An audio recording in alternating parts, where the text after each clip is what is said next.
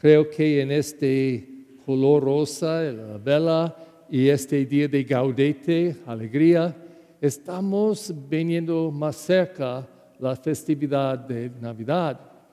Um, en mi reflexión en el Facebook page, yo digo que hay dos realidades que están pasando. El mundo, aunque los que no son cristianos, yo creo, posiblemente ellos no dicen uh, Navidad, dicen uh, los holidays, happy holidays, pero ellos celebran Navidad porque es un tiempo, oh my God, de comprando muchas cosas. ¿Cuántas personas ponen en su credit card? Híjole, muchos dolores en este tiempo. Y uh, yo creo que uh, la televisión, el radio, todos los uh, periódicos, todo está diciendo, compra más y más y más y más y más. Y yo creo que también los niños, yo creo que ellos están muy excitados por Navidad, ¿verdad? Por ese arbolito y que está abajo de eso. Entonces yo creo que los ojos están creciendo más, más grande y todo el día buscando a todos los regalitos, está diciendo, es mío, mío, mío, mío, mío, mío.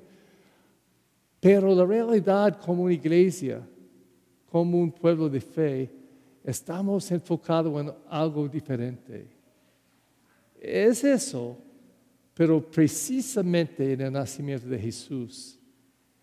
Entonces la palabra asiste a nosotros, pero como yo digo, cada domingo de Adviento en dos realidades de Cristo. Su venida en Navidad, dos mil años pasado, y su segunda venida al, fin del tiempo. Pero en realidad, la palabra está pidiéndonos a buscar ahorita, ahorita, ahorita, que estamos recibiendo Cristo. Entonces, en el Evangelio tenemos un momento cuando Jesús estaba en la tierra, y este es en la palabra de San Mateo. Um, y es diferente de San Lucas, porque San Lucas dice que Jesús y Juan Bautista eran um, um, primos, ¿sí? Porque María, primo, prima de Elizabeth, Elizabeth embarazada con Juan Bautista y María con Jesús, entonces primas y primos.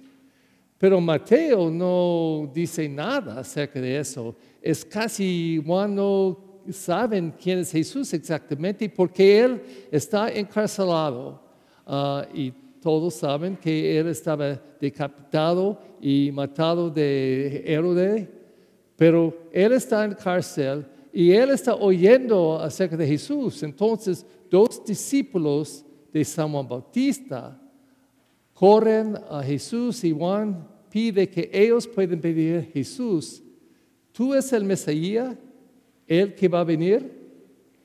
Um, entonces Jesús dice, regresan a Juan Bautista y dice eso a él, que tú estás observando, los ojos de los ciegos están abriendo, los oídos están abriendo para oír, los mudos están hablando, los lepros, eh, ellos están eh, limpiados y los muertos están viviendo otra vez.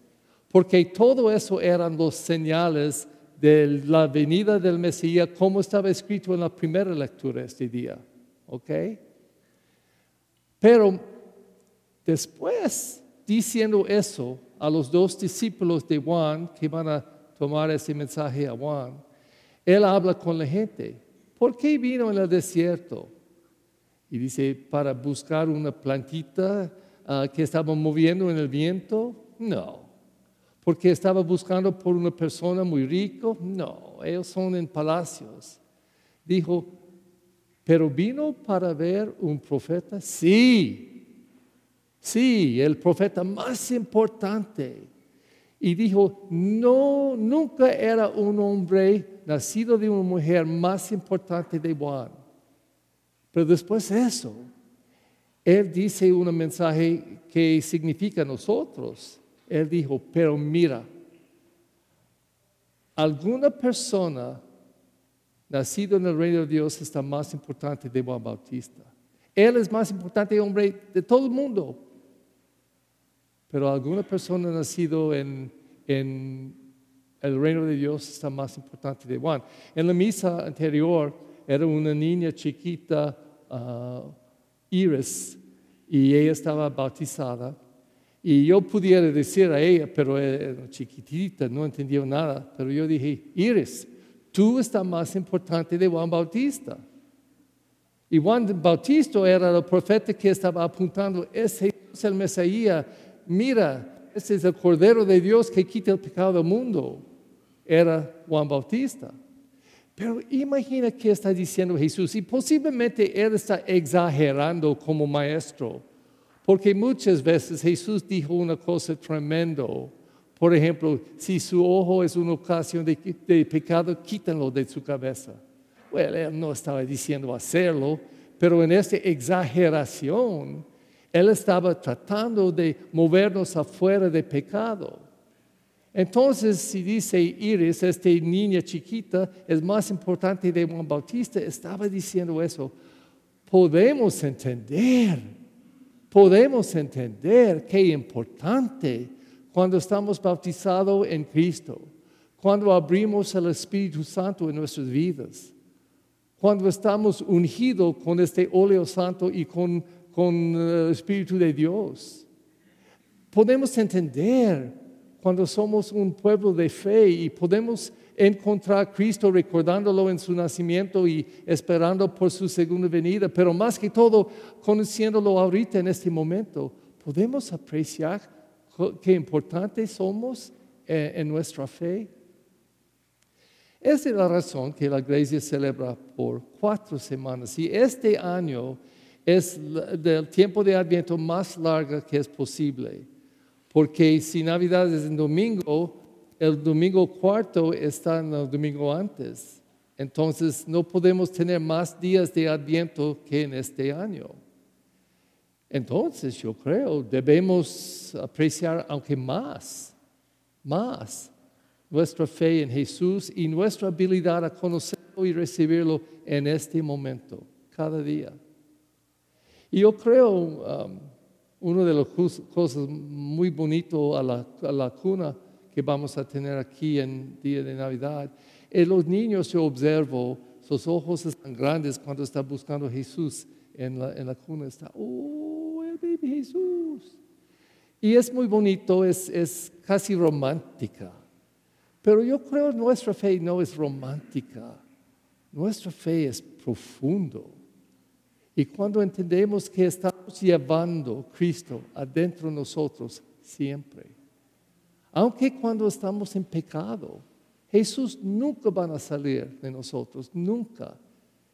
Ah, él está amándonos sin condiciones, sin límites. ¿Podemos creer eso? Y la prueba siempre es la cruz.